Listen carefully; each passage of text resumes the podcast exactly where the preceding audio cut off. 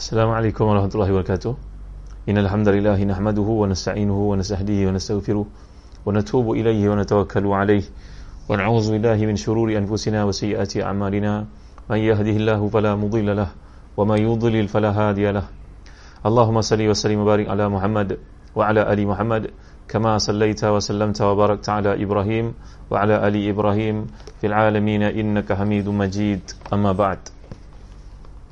Ahlan Salam Badrul Azam Nurul Fahidah Umu Ammar Farid Nisfar uh, Badrul dari dari Karen Highland.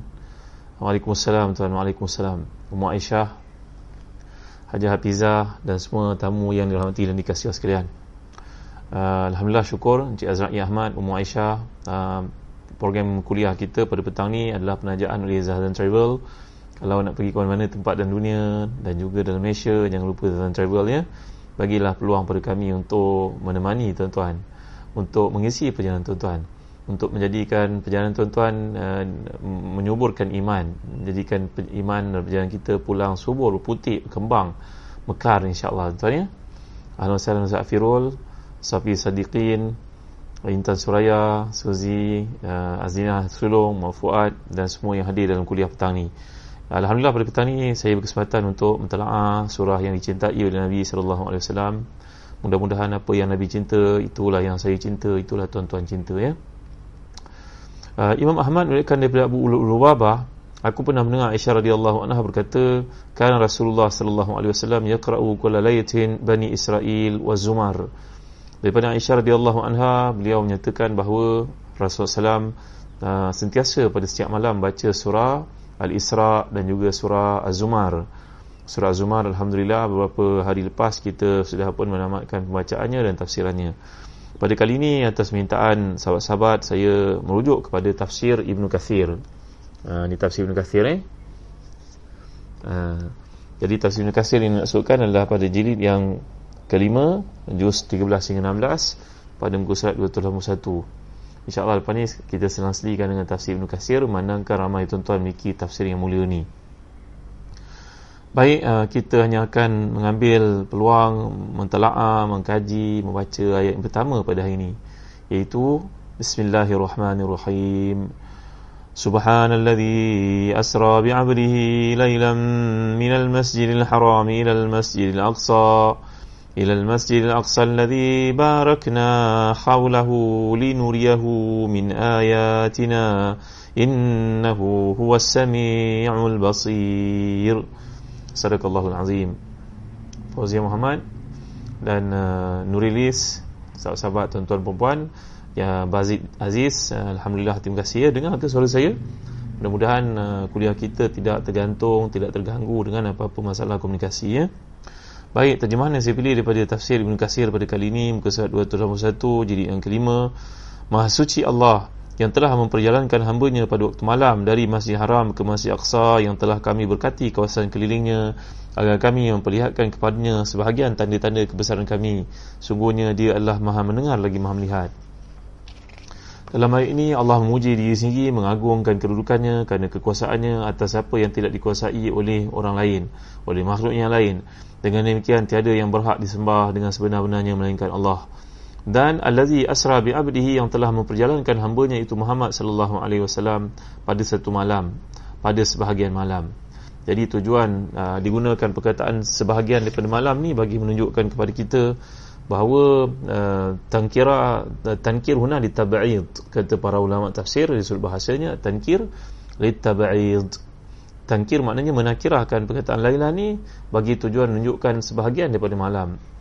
Mana Allah telah mempergerakkan Nabi kita Muhammad sallallahu alaihi wasallam dari tempat namanya Mekah ke tempat namanya Baitul Maqdis di Palestin dalam masa kurang dari semalaman.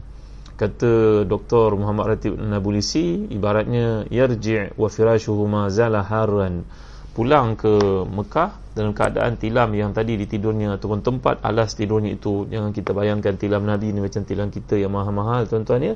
Tilam Nabi ni hanyalah daripada pelepah tamal sangat zuhud sangat sederhana. Sehingga para sahabat yang melihat Nabi seperti Umar Khattab radhiyallahu anhu menangis melihat sederhananya hidup Nabi sallallahu alaihi wasallam. Ketika rumah Nabi, Nabi dirobohkan untuk tujuan pembesaran Masjid Nabawi menangislah para tabi'in macam Sa'id bin Musayyab kerana beliau berkata alangkah sedihnya aku nanti umat Islam yang terkemudian tak dapat melihat kesederhanaan hidup Nabi mereka sallallahu alaihi wasallam. Jadi tuan-tuan dimuliakan sekalian, Nabi digerakkan pada sebahagian dari malam. Tujuan menunjuk kepada kita bahawa uh, perjalanan ini berlaku pada waktu malam dan waktu pendeknya waktu ketika Nabi sallallahu alaihi wasallam itu dipergerakkan, diperjalankan oleh uh, Allah Subhanahu Wa Taala. Maaf tuan-tuan ni ada gangguan bunyi. Orang menjual barang, menjual buah-buahan. Jadi uh, bila kita menceritakan maksud ayat ini kata para ulama tafsir ia menunjukkan kepada kanun dalam kehidupan yang telah pun diberhentikan oleh Allah SWT tuan-tuan ada dua kanun. Antaranya kanun dipanggil kanun makan. Kanun makani yang kedua kanun zamani. Kalau kita nak bergerak menuju ke Kelantan pada waktu raya seperti sekarang ni contohnya ia memerlukan kepada lebih daripada 10 jam. Bila perjalanan itu tersekat kerana banyaknya kereta yang bergerak kan tuan-tuan? Maafkan saya bunyi gangguan orang menjual. Ha, jadi tuan-tuan ni boleh kat sekalian jadi perjalanan itu mengambil kira waktu dan mengambil kira tempat. Tapi dalam konteks Nabi kita Muhammad sallallahu alaihi wasallam Uh, zaman dan juga waktu dan juga tempat yang dimaksudkan itu sudah pun diputuskan oleh Allah Taala berhentikan oleh Allah fungsinya. Begini undang-undang mengatakan untuk lahir anak maka kenalah seorang lelaki berkahwin dengan seorang perempuan. Ataupun seorang lelaki mengadakan hubungan dengan seorang perempuan. Orang Islam berkahwinlah maka dapatlah anak. Itu undang-undang yang manusia fikirkan dari sudut logik akal kanun tabi'inya Uh, kalau kita nak bergerak pergi ke satu tempat yang jauh kita fikir masa yang diambil tentulah jauh kerana tempat itu jauh jaraknya. Maka masa yang diperlukan sekian banyak. Ini namanya undang-undang yang ada pada sisi manusia. Tetapi tuan-tuan yang lupa bagaimana Allah membawakan kepada kita kisah kelahiran Adam tanpa bapa dan tanpa ibu. Dan kelahiran Hawa tanpa ibu. Dan kelahiran Nabi Isa AS tanpa bapa Ha, jadi bagaimana Nabi Ibrahim ketika nak menyembelih putranya Ismail maka itu tidak dijadikan oleh Allah tidak berlaku dan digantikan dengan kambing. Dan ketika Nabi Ibrahim dibakar oleh Allah dibakar oleh musuh Allah SWT Allah selamatkan. Kulna ya narukuni bardan wasalaman ala Ibrahim. Kami berfirman kepada api supaya senyap dan uh, supaya uh, sejuk dan selamat untuk Ibrahim AS jadi undang-undang yang Allah jadikan dalam dunia ini boleh diberhentikan sistemnya dengan kehendak Allah SWT inama amruhu idha arada syai'an an yakula lahu kun fayakun. Jadi Nabi kita SAW telah pun digerakkan oleh Allah dalam peristiwa Isra' dan Mi'raj ini. Di tempat namanya Mekah menuju ke Masjid Haram menuju ke Masjid Aqsa di Palestin daripada Masjid Haram ke Masjid Aqsa di Palestin dalam masa kurang dari satu satu per tiga malam perjalanan yang sangat jauh. Bayangkan kalau kita nak bergerak dari sini menuju ke Mekah memerlukan kapal terbang 7 jam 8 jam mungkin lebih daripada itu. Dengan kelajuan kapal terbang ni supersonicnya 900 km sejam ataupun kurang sedikit begitu atau lebih daripada itu. Kalau kapal terbang kapal terbang jenis fighter yang boleh bergerak ribuan kilometer sejam. Roket NASA kalau nak naik ke bulan memerlukan berapa ribu kilometer sejam. Katanya 40 ribu kilometer sejam untuk melawan tujuan tujuan graviti tuan-tuan tapi Allah SWT telah pun menggerakkannya Nabi-Nya SAW dalam peristiwa Isra' dan Mi'raj ini hanyalah kurang daripada semalaman. Pergi dari Mekah menuju ke Baitul Maqdis di Palestin kemudian naik ke langit dalam proses Mi'raj dan um, bertemu dengan Allah SWT ataupun Nabi Ibrahim bertemu dengan dalam suasana melihat Jibril AS dan bawa pulang uh, perintah watika salat sebagai satu ketapan lima kali seharian.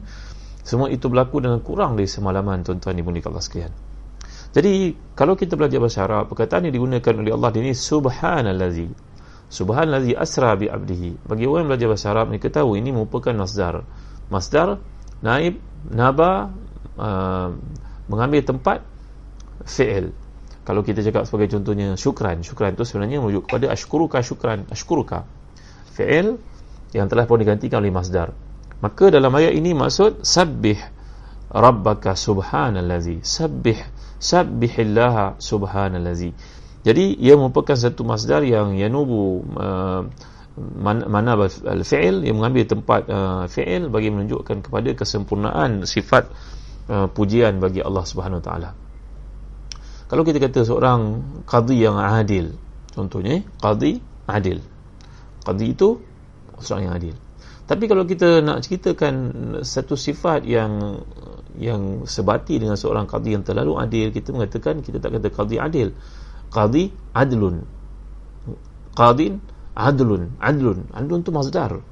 Kerana nak merujuk kepada sebatinya sifat adil kepada si qadi itu sampai kita mengkaitkan keadilan itu dengan dia. Kalau kita kata qadi yang adil mungkin ada orang kata tak adil. Tapi kalau kita kata percayalah keadilan memang sifat dia kan dah lain bunyi dia tuan-tuan. Maka demikian juga dalam ayat Allah Taala di sini nak menunjukkan kepada konsistennya pujian yang patut diberikan kepada Allah yang telah pun menggerakkan hamba-Nya pada waktu sebahagian daripada malam dari tempat nama Masjid Haram ke Masjid Aqsa yang kami berkati kawasan sekelilingnya untuk kami tunjukkan kepadanya ayat-ayat kami. Sungguhnya kami sungguhnya Allah Taala itu Maha mendengar lagi Maha melihat. Peristiwa uh, Isra' Mi'raj Nabi ini berlaku sejurus selepas Nabi mengalami tekanan yang sangat hebat Tekanan itu tuan-tuan kematian orang-orang penting keliling Nabi. Seorang daripadanya Abu Talib. Walaupun Abu Talib ini tidak Islam. Tapi sokongannya untuk dakwah Nabi itu sangat ketara. Sehingga Nabi telah menyifatkan bila Abu Talib nak mati, Nabi mujuknya untuk mengucapkan syahadah. Tapi beliau merasa malu untuk meninggalkan agama Datuk, Datuk Nenek Moyang. Di situ ada Abu Jahal, ada Abu Lahab. Yang mujuknya supaya kekal dalam akidah berhala itu tuan-tuan dimulai Allah sekalian. Maka Abu Talib tidak mati dalam hidayah maka Nabi SAW telah memberikan jaminan untuk Abu Talib ni di akhir nanti dia mendapat seksa yang paling ringan dalam neraka. Iaitulah dia berada di uh, kemuncak di asap api neraka yang mana memakai sepatu dari api neraka dan dalam hadis mengatakan yaghli bihima dima'uhu dengan sebab sepatu dipakai api neraka itu atau asap neraka yang kena pada sepatunya itu menyebabkan otaknya bergelegak. Itulah dia seksa yang paling ringan untuk manusia kafir yang menyokong Uh, dakwah Nabi kita sallallahu alaihi wasallam. Yang kedua kematian seorang isteri yang sangat mulia dan punya banyak jasa untuk Islam namanya Khadijah binti Khuwailid radhiyallahu anha wa ardhaha. Siapa tidak kenal Khadijah? Wanita bangsawan, hartawan yang sangat mulia dan Nabi telah menyifatkan kepada Aisyah radhiyallahu anha wallahi ma abdalani ma abdalani Allahu bi biman huwa khairin biman huwa khairun minha آمنت بي إذ كفر بي الناس وصدقتني إذ, هرم إذ كذب لي الناس ووسطني بمالها إذ هرمني الناس warazakani Allahu minha auladan duna ghairiha min nisa empat perkara yang melebihkan Khadijah banding dengan perempuan-perempuan yang lain isteri-isteri yang lain dia beriman tak kala orang lain semua kufur dia membenarkan tak kala orang semua mendustakan aku dia memberi kepadaku semua harta yang dia ada untuk Islam tidak berkira-kira dia ketika orang lain semua menghalang aku di sebang pemberian dan yang terakhir sekali dia memberi kepadaku anak-anak tidak daripada isteri-isteriku yang lain. Maka ini kelebihan yang ketara yang daripada Khadijah radhiyallahu anha. Bayangkan tuan-tuan Nabi kehilangan dua tonggak dakwah yang penting. Seorang Abu Talib yang kedua Khadijah radhiyallahu anha. Dan peranan seorang isteri tentulah lebih daripada seorang lelaki di luar yang menyokong kita. Isteri pada rumah menyediakan makan untuk kita membasuh pakaian kita memasak untuk kita, melahirkan anak-anak untuk kita. Ini kelebihan yang ada pada Khadijah radhiyallahu anha yang tidak dapat tandingi oleh mana-mana perempuan sekalipun kata Nabi kita sallallahu alaihi wasallam. Kemudian Nabi pun pergi ke Taif untuk uh, mendapatkan sokongan. Saya pernah cerita pada tuan-tuan, tapi penduduk Taif ini hatinya keras walaupun negaranya sejuk. Disangka oleh Nabi tempat yang sejuk itu boleh menjadi satu tapak yang hangat untuk Islam. Tetapi nampaknya penuh taif mengamalkan dasar yang lebih teruk pada Nabi kita bahkan membaling Nabi kita sallallahu alaihi wasallam. Kalau tuan-tuan pergi ke Mekah menunaikan umrah kalau bersama kami kami akan bawa pergi ke Taif untuk melihat tempat-tempat bersejarah ini yang dikatakan oleh para sejarawan.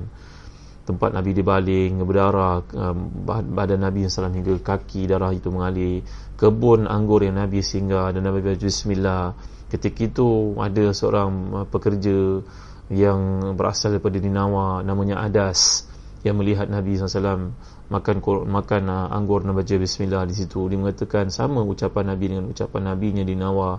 Nama Nabinya itu iaitu Nabi Yunus. Nabi telah menyatakan aku dan Yunus sama-sama utusan Allah SWT. Lalu dia beriman dengan Nabi kita SAW ini peristiwa berlaku di Taif. Dan bila dia balik dengan batu Nabi pun berdoa dengan doa yang sangat menyedihkan tuan-tuan di mulia Allah sekalian. Saya nak mencadangkan tuan-tuan kalau dapat doa ni hafal lah tuan-tuan Ha, mudah-mudahan bila kita membaca doa ini ketika ditimpa apa jua musibah maka Allah SWT akan meringankan untuk kita. Ya doa yang Nabi kita sallallahu alaihi wasallam amalkan ketika berada di Taif.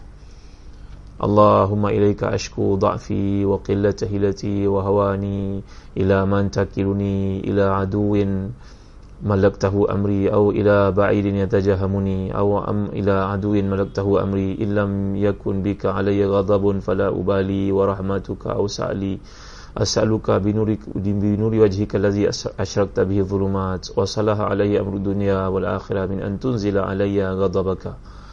Panjang doa ni Allah doa ni menampakkan rasa ubudiyah perhambaan tuan-tuan maksud doa ini kata Nabi kita salam mengadu pada Tuhannya wahai Tuhan kalaulah kepada siapa lah engkau nak aku pergi ya Allah. Adakah kepada golongan yang jauh yang aku tak kenal yang memperlakukan aku sedemikian? Ataupun kepada musuh yang telah pun engkau berikan kepada mereka kemampuan untuk bertindak ke atasku.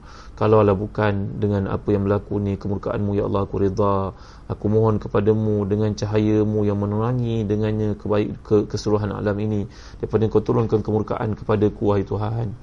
Allah doa ni sedih tuan-tuan. Kalau baca Allahu Akbar Masya Allah Tabaraka wa ta'ala. Allahu Akbar. Maka Nabi kita SAW selepas membaca doa ini Zaid bin Haritha yang menemani Nabi pun nangis melihat Nabi SAW Kena diperlakukan begitu oleh penduduk Taif. Nampaknya penduduk Taif keras hatinya. Buruk uh, sikapnya. Menentang Nabi kita habisan dan melakukan Nabi seperti Yang tidak sepatutnya langsung Kalau tak nak beriman pun tak payahlah balik Nabi SAW Kumpulkan orang gila, budak-budak hamba-hamba untuk duduk di bahu kanan kiri kiri kanan jalan untuk membaling Nabi kita sallallahu alaihi wasallam.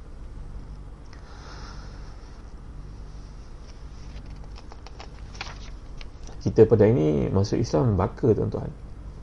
Islam keturunan kita tidak merasai kesusahan seperti yang berlaku pada Nabi kita sallallahu dan kepada sahabat-sahabat seperti Bilal bin Rabah seperti Khabab bin Al-Arat yang saya pernah cerita pada tuan-tuan pengorbanan mereka untuk Islam.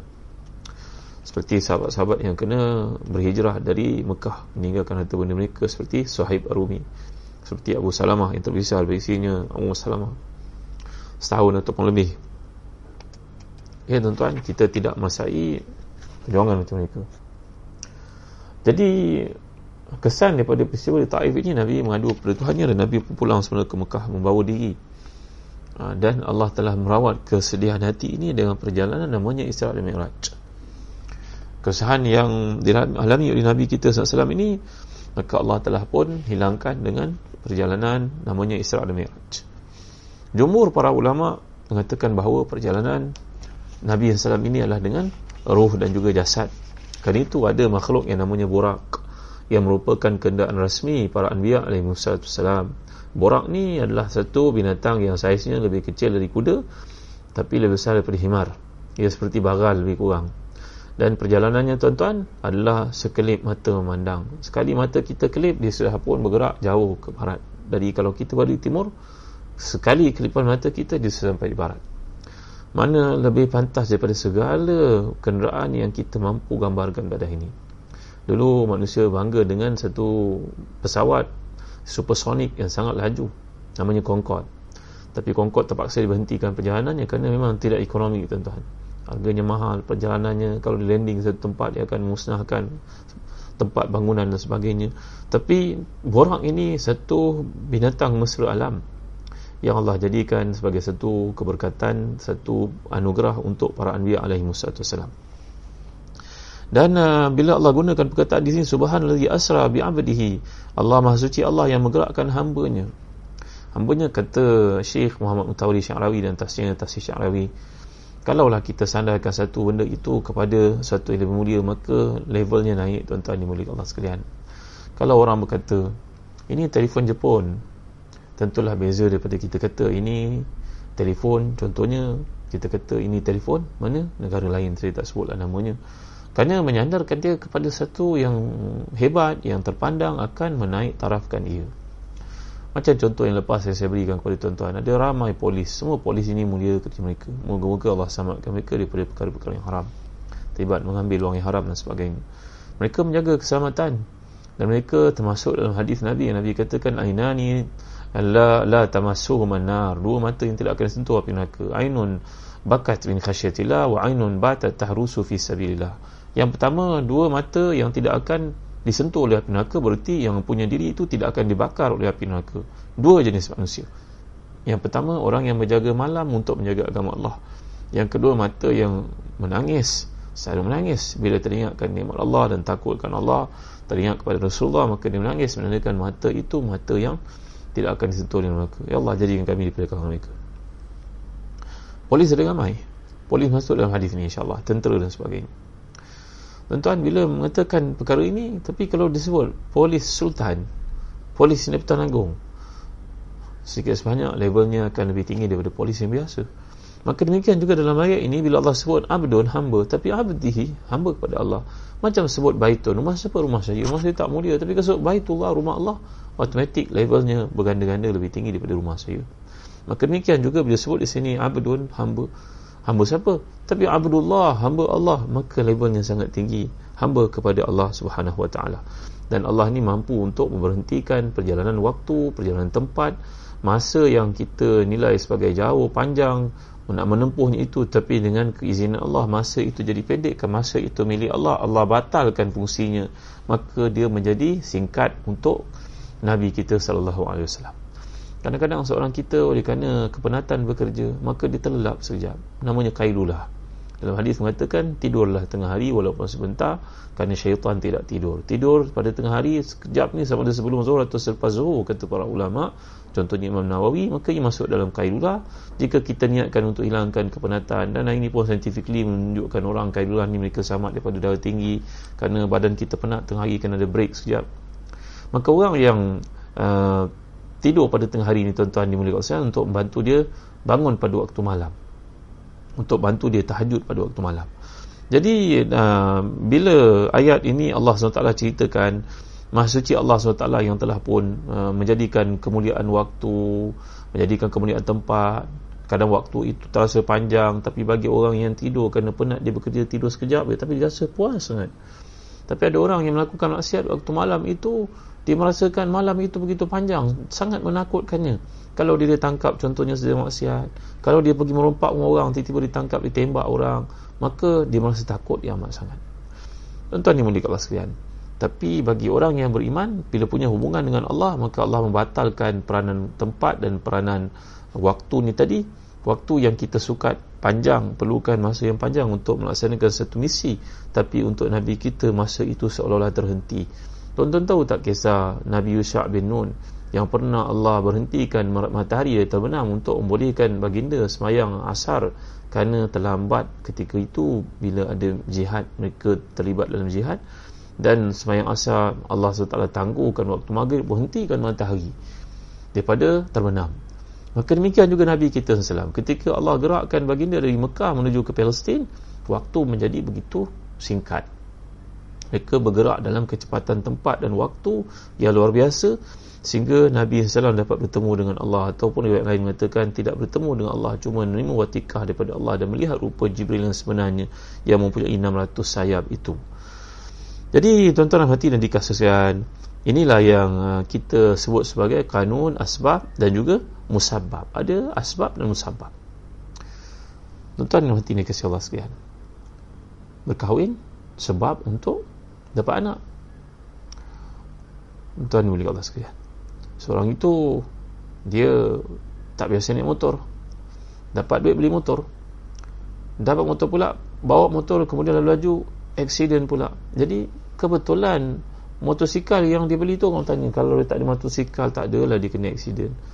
Ini tuan-tuan sabab musabab yang Allah telah letakkan di sebalik apa berlaku jadi dalam konteks uh, penghuraian para ulama isu pergerakan Nabi SAW ini hingga menimbulkan kepada segelintir manusia mereka mengatakan bahawa Nabi bergerak pada malam itu hanya dengan roh saja bukan jasad. Kerana mereka menggunakan akal fikir mereka. Mentafsirkan fenomena Isra' Mi'raj ini mereka jangkakan macam mana jasad yang begitu berat nak menempuh perjalanan jauh dalam masa yang singkat balik semula mereka terlupa bahawa Allah SWT yang menjadikan waktu Allah yang menjadikan zaman Allah menjadikan tempat makan makanun. Allah jadikan dan Allah lah yang mampu untuk memberhentikan fungsi semua ini. Sebagaimana di akhirat nanti orang yang masuk neraka masuk juga dikatakan kepada mereka lah yang mutfiyah wala yahya. Tak mati tak hidup.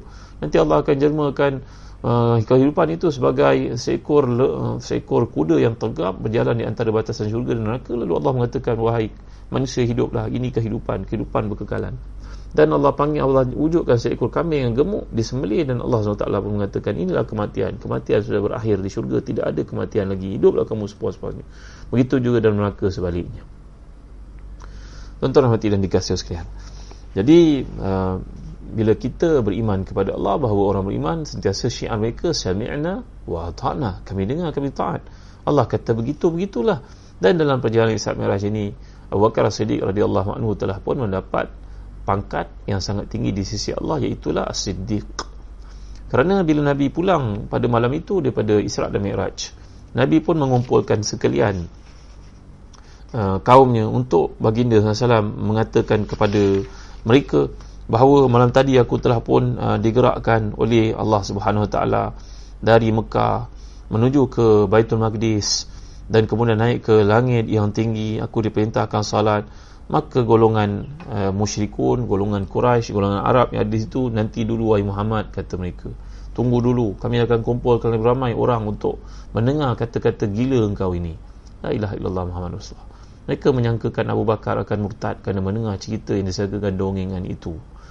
Mereka menyangkakan sahabat-sahabat yang telah masuk Islam macam Arkam bin Abil Arkam, Zaid bin Harithah, Khadijah binti Khuwailid disangkakan uh, golongan Khadijah sudah wafat pada masa itu mereka menyangkakan bahawa golongan yang menyokong Nabi SAW sama ini akan murtad kerana mendengar cerita dongengan Nabi itu SAW. Tapi bila mereka bawakan Abu Bakar As-Siddiq untuk mendengar cerita yang dikemukakan itu Abu Bakar mengatakan wallahi inilah usaddiqu fima ab'ad min zalik. Demi Allah aku akan benarkan Rasulullah berkata walaupun perkara lebih daripada yang dia ceritakan. Kalau dia menceritakan dia melakukan perkara itu berkali-kali satu malam pun aku tetap beriman juga. La ilaha illallah Muhammad Rasulullah Maka Abu Bakar pun dijolok Diberikan gelaran Dapat jolokan selepas itu Dengan nama Abu Bakar Siddiq Kerana iman yang ada pada Abu Bakar Siddiq ini Memang tidak ada tolok bandingnya Tuan-tuan pada satu hari Sayyidina Hasan dan Hussein Bertemu dengan ayahanda mereka Ali bin Abi Talib Dan berkata kepada ayahanda mereka Ya Siapakah orang yang paling hebat lepas Rasulullah Allahu akbar la ilaha illallah masyaallah tabaraka taala. Siapa lebih hebat? Siapa lebih hebat selepas Rasulullah? Siapa yang paling hebat lepas Rasulullah? Siapa yang paling hebat di kalangan umat Rasulullah SAW? Maka ayah yang biasa yang jawab anak-anakku takkan aku tak tahu. Orang yang paling hebat tahu bakar nak Abu Bakar Siddiq. Itulah orang paling hebat. Mana ada orang lebih hebat daripadanya? Maka kami bertanya lagi, selepas Abu Bakar siapa wahai ayah? Ayah ni jawab, juga kamu tidak tahu. Gitu lebih kurang eh. Takkanlah kamu tak tahu orang paling hebat Abu Bakar adalah Umar nak Umar Umar Khattab ni Allah an. Itu orang paling hebat lepas Abu Bakar Siddiq. Lalu mereka pun takut kalau ditanya yang ketiga nanti jawapannya adalah Uthman bin Affan radhiyallahu anhu. Anak ni nak ayahnya kedudukan tinggi. Ini sifat yang ada pada orang takwa tuan-tuan. Bukan macam anak-anak kita. Anak-anak kita pada ini mungkin bertanya kereta apa yang paling laju? Kereta apa paling mahal? Rumah kat mana paling hebat? Tapi anak-anak para sahabat bertanya urusan akhirat tuan-tuan. Maka mereka pun bertanya kepada ayah mereka. Agaknya yang ketiga adalah ayah kot. Begitu tuan-tuan. Saya simplifikan bahasa ini tuan-tuan maka ayah yang salih muslih ini menjawab in abaka ila ahadu minal muslimin Wahai anak-anak, janganlah kata itu. Ayahmu hanyalah seorang daripada kalangan orang-orang Islam.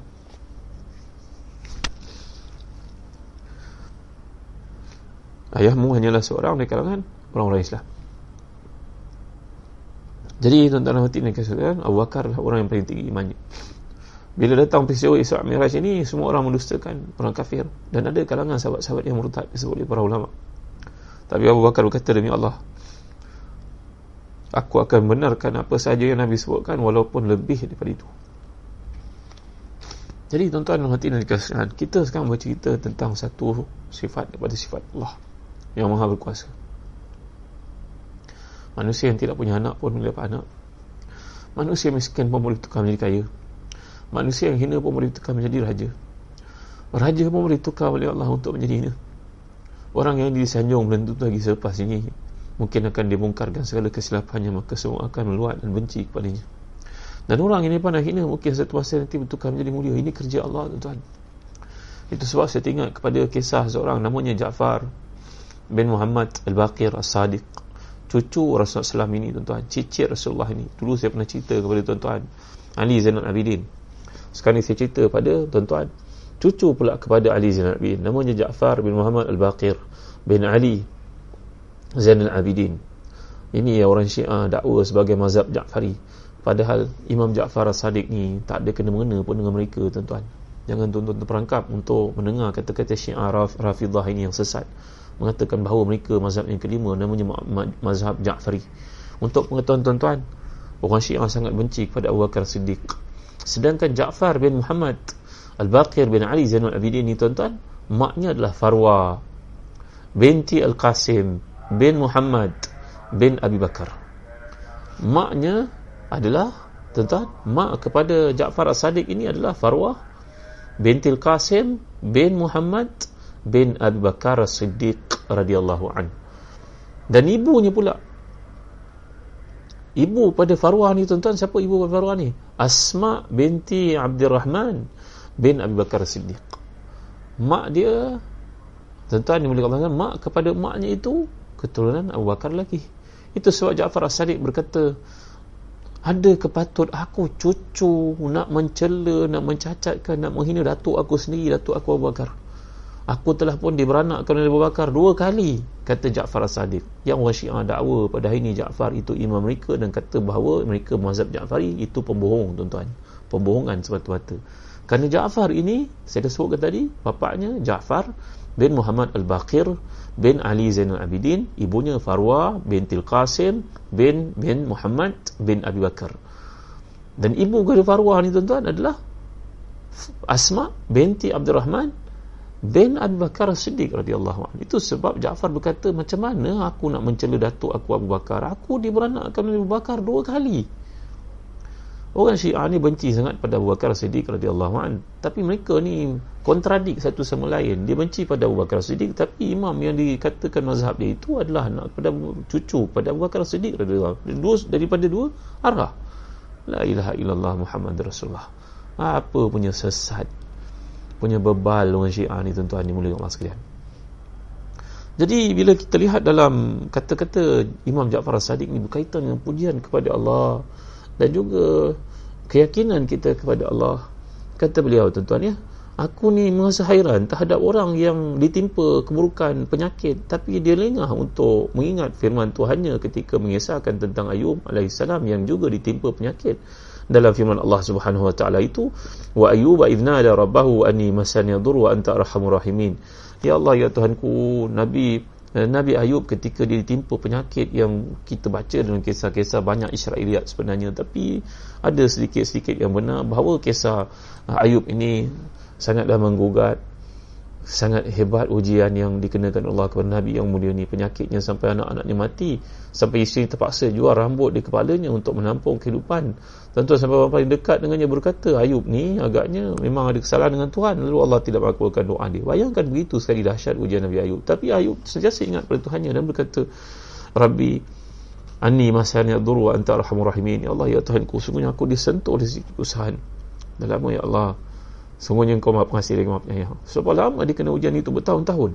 Barulah terbit dari mulutnya Aku disentuh oleh sedikit kesusahan Sedangkan kau maha pengampun lagi maha penyayang Nabi Ayub tidak lengkapkan ayat itu tuan-tuan. Iaitu sembuhkan aku. Kerana dia tak sampai hati nak minta doa. Maka kalau engkau susah dalam hidup Kenapa kau tak baca kisah Nabi Ayub? Dalam dalam kajian terhadap perkataan subhanallah ni tuan-tuan yang kita mulakan di awal surah Al-Isra yang Nabi suka baca ni kenapa Allah mulakan dengan subhanallah? Maha suci Allah kenapa? Bila kita kenal Allah Maka sepatutnya kita tidak mengadu penyakit kita kepada manusia Kita tak mengadu kesusahan kita kepada manusia. Kerana Allah yang sama yang kita puji itulah yang telah merawat Nabi Ayub AS Kata Imam Ja'far As-Sadiq.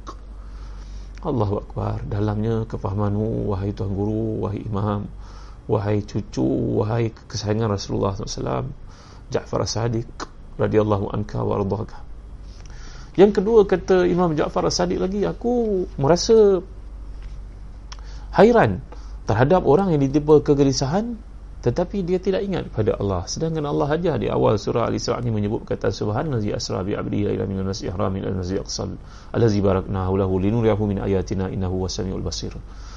Tuan kamu rasa gelisah resah, susah dalam hidup. Tapi kamu tak ingat ke bahawa Allah SWT menurunkan ayat menceritakan tentang Nabi Nabi Nabi Yunus pula? Wa dhannuni idh dhahaba mughadiban fa dhanna an lan naqdir alayhi fanada fi dhulumati la ilaha illa anta. Subhanaka inni kuntu minaz zalimin.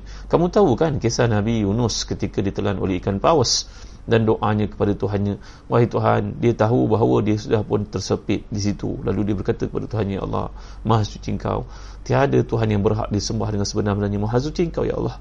Maka aku ni termasuk di kalangan orang yang menzalimi diriku sendiri. Allah jawab tuan-tuan. Allah jawab dalam surah Al-Anbiya itu ayat ke-88 fastajabna lahu wa najjaynahu minal gham wa kadzalika nunjil mu'minin. Kami dengar permintaannya. Kami makbulkan permintaannya begitulah kami menyelamatkan orang-orang beriman yang banyak bertasbih kepada kami. Allah kata Imam Ja'far As-Sadiq lagi yang ketiga aku hairan terhadap sesiapa yang mengalami ketakutan. Tapi dia lengah dan tidak membaca firman Allah dalam surah Ali Imran ayat 173 bila Allah menceritakan tentang nabi-nabinya alaihi wassalam Nabi Ibrahim Nabi Muhammad. Iaitulah mereka sentiasa mengucapkan kalimah hasbunallahu wa ni'mal wakil. Hasbunallahu wa ni'mal wakil cukuplah Allah bagiku yang memberi bimbingan, memberi jaminan keselamatan. Dan Allah pun menjawab ketika hamba-hambanya mengucapkan kalimah yang mulia itu fanqalabu bi ni'matin minallahi la lam yamsasu lam yamsashum su'un wattaba'u ridwanallah. Wallahu dzu fadlin azim. Kami tukarkan kegelisahan, kesusahan, kesempitan yang berlaku pada mereka itu pada Nabi Ibrahim, pada Nabi Muhammad ketika di kepung dan kandang itu kami tukar dengan kegembiraan kami atasi masalah mereka. Kami utuskan tentera-tentera kami untuk menyelamatkan mereka. Tuan-tuan dimuliakan Allah sekalian. Demikianlah kata Ja'far As-Sadiq terhadap ayat tasbih. Memuji Allah ini patut engkau rungkaikan ikatannya dan kau ingat tambatan hubunganmu dengan Allah Subhanahu Wa Taala. Kau rungkaikan segala perhubunganmu dengan manusia dan kau membina jambatan hubunganmu dengan Allah Subhanahu Wa Taala lagi kata Imam Ja'far As-Sadiq yang keempat, aku hairan orang menghadapi tipu daya dan juga makar, makar di mana penganiayaan, penganiayaan, tipu daya, tipu hilau orang ramai. Tapi dia lengah untuk mengingatkan uh, dirinya kepada Allah macam Nabi Musa AS ketika dia mengalami tekanan dan juga penganiayaan kejahatan yang disusun oleh Fir'aun terhadapnya. Maka Nabi Musa yang mulia itu mengucapkan kepada Tuhannya, wa ufawwidu amri ila Allah innallaha basirun bil ibad Tuan-tuan, Nabi Musa yang mulia ni berkata kepada Tuhannya, Ya Allah, aku dah tak tahu nak menghadapi Fir'aun ni macam mana, wahai Tuhan. Aku serahkan urusanku hanya kepada Allah. Sungguhnya kau melihat apa yang berlaku kepada hamba-hambamu. Maka Allah pun menjawab tuan-tuan surah Ghafir ayat yang ke-45. Fawaqahu Allahu sayyiati ma makaru wa haqa bi ali fir'auna su'ul hisab. Wa haqa bi ali fir'auna hisab dan kami pun mendengar rintihan hamba kami Musa ketika dia minta ketika dia dikepung oleh segala perancangan jahat Firaun terhadapnya itu.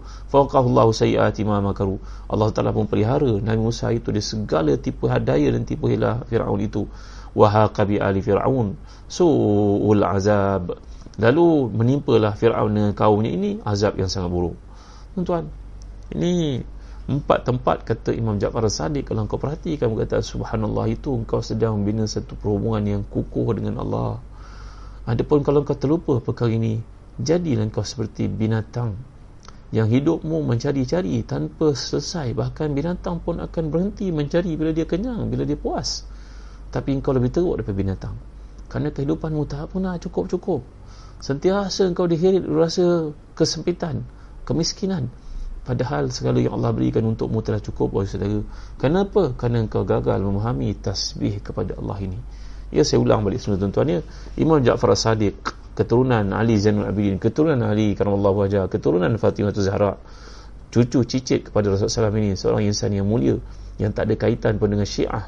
Bahkan maknya merupakan Farwa binti Qasim bin Muhammad bin Abi Bakar ini adalah cucu kepada Abu Bakar dia cucu cicit kepada Abu Bakar bahkan ibu kepada Farwah ni pula adalah Asma binti Abdul Rahman bin Abi Bakar Abu Bakar ni ramai anak lelaki tuan-tuan seorang daripada Abdul Rahman ada bernama Muhammad ada bernama Abdullah Jadi tuan-tuan hati dan dikasih sekalian.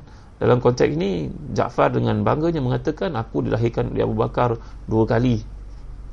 Dua kali aku dilahirkan oleh Abu Bakar. Mana dia zuriat daripada Abu Bakar. Keturunan Abu Bakar daripada ibunya. Kita jangan silap sangka tuan ni, jangan mengatakan bahawa keturunan tu hanya daripada lelaki saja. Sebenarnya daripada perempuan pun ada kemuliaan macam Umar bin Abdul Aziz. Beliau berbangga mengatakan beliau keturunan Umar Khattab radhiyallahu anhu daripada sebelah ibunya. Maka keturunan itu bukan semestinya datang daripada sebelah lelaki. Cuma dari sudut kemanusiaan kita membinkan anak itu dengan bapa. Tapi sebenarnya segala yang terdapat pada ibu yang kita pelajari daripada surat Tariq yang lalu ialah campuran daripada dua air tuan-tuan.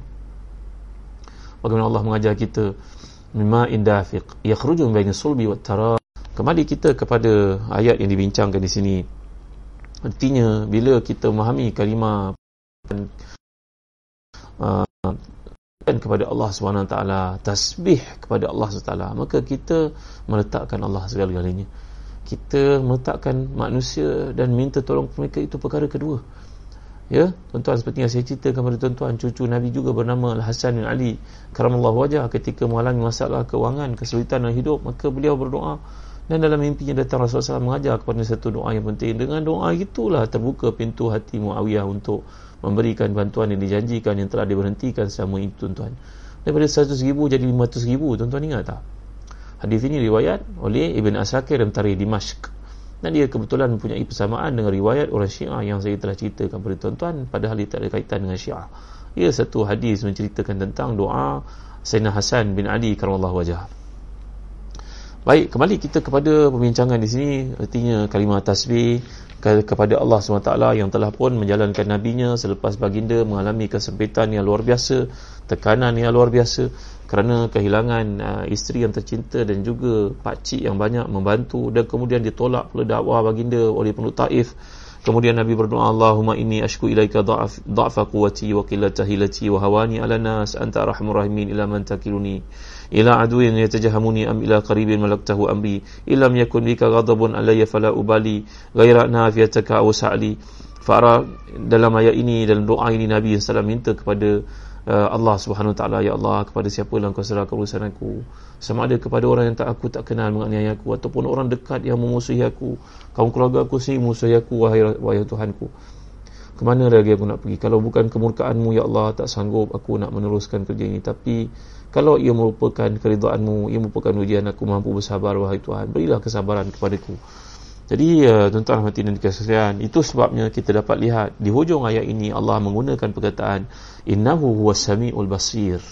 Sepatutnya di sudut logik akal kalau kita perhatikan ayat ini sepatutnya hujung dia Allah menceritakan tentang nikmat perjalanan kekuasaan Allah yang meluasi segala-galanya.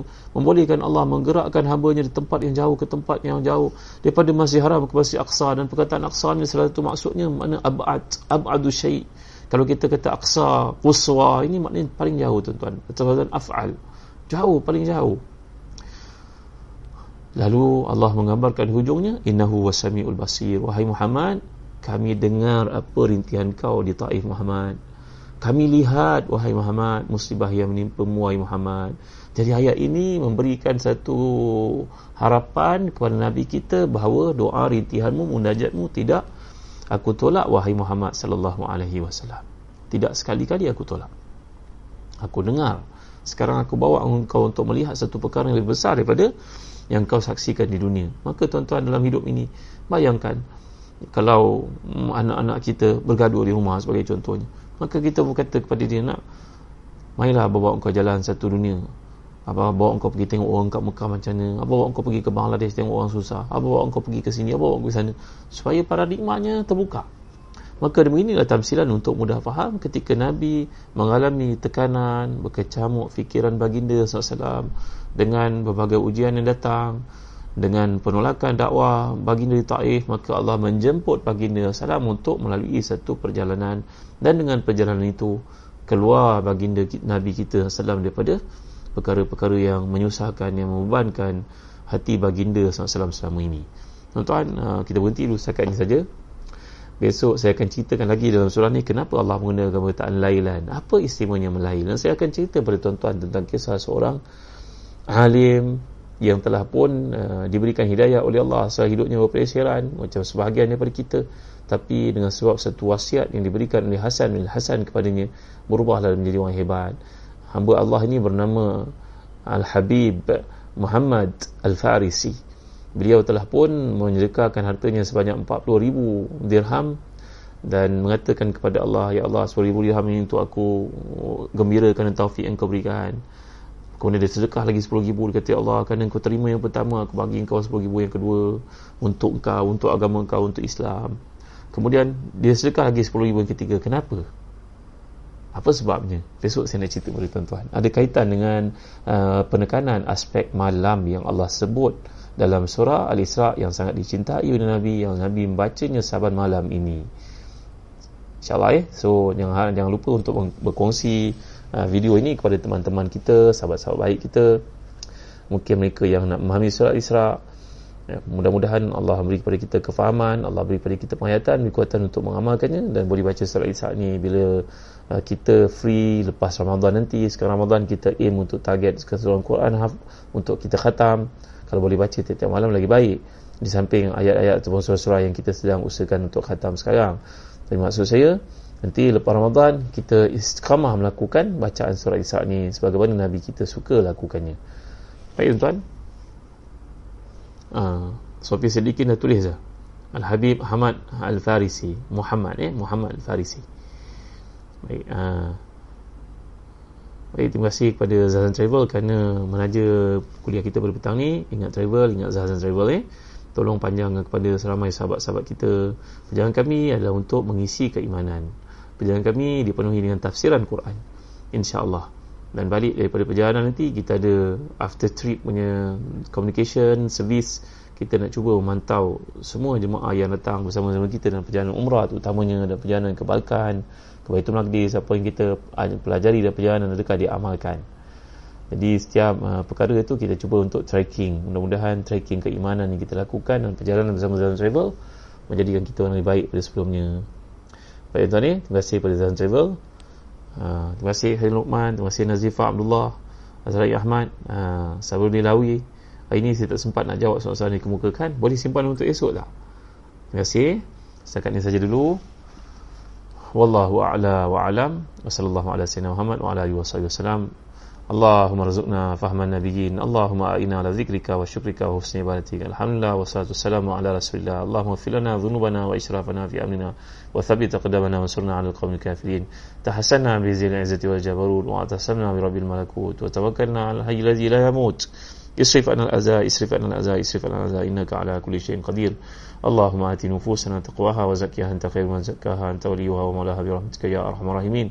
اللهم أحسن عاقبتنا في الأمور كلها وأجرنا من خزي الدنيا وعذاب الآخرة ربنا لا تزغ قلوبنا بعد إذ هديتنا وهب لنا من لدنك رحمة إنك أنت الوهاب ربنا آتنا في الدنيا حسنة وفي الآخرة حسنة وقنا عذاب النار وصلى الله على سيدنا محمد وعلى آله وصحبه وسلم الحمد لله رب العالمين تقول الله منا ومنكم Ah, Syafiq Murad boleh tolong tuliskan doa yang kita pelajari tadi doa Nabi ketika berada di Taif Ataupun Ustaz Faiz daripada Zan Travel memuatkan Allahumma ilaika ashku dha'fa dha'fa quwati wa qillata hilati wa hawani ala nas ila man takrimni ila ba'idin yatajahamuni am ila aduin magtahu amri illam yakun bika alayya ghadabun fala ubali wa rahmatuka wa awsa'ali as'alu as'alu bi nur wajhika alladhi ashrakta bi dhulumat. Min an tunzila alayya ghadabaka. Ha, doa Nabi sallallahu alaihi ketika dalam kesusahan tekanan Nabi begitu stressful ketika pada Taif mengalami uh, tujahan uh, balingan lemparan lontaran pihak tak bertanggungjawab di Taif itu uh, bila Nabi berdakwah kepada mereka Eh, jadi insyaAllah nanti saya masukkan doa ni. Kalau saya murad dah masukkan, Alhamdulillah. Syukur sangat. Kalau tak dapat nanti saya ikhtiarkan, minta tolong kat Ustaz Pak Ayes di Jalan Travel untuk masukkan doa ni. Sekian terima kasih tuan-tuan. Jumpa lagi pada hari esok, waktu yang sama. Jangan lupa jangan ke mana pada waktu itu dan sampaikan kepada semua yang kita sayangi. Panjangkanlah video ni. Mudah-mudahan menjadi sebab untuk hidayah mereka. Sekian. Terima kasih. Assalamualaikum warahmatullahi wabarakatuh.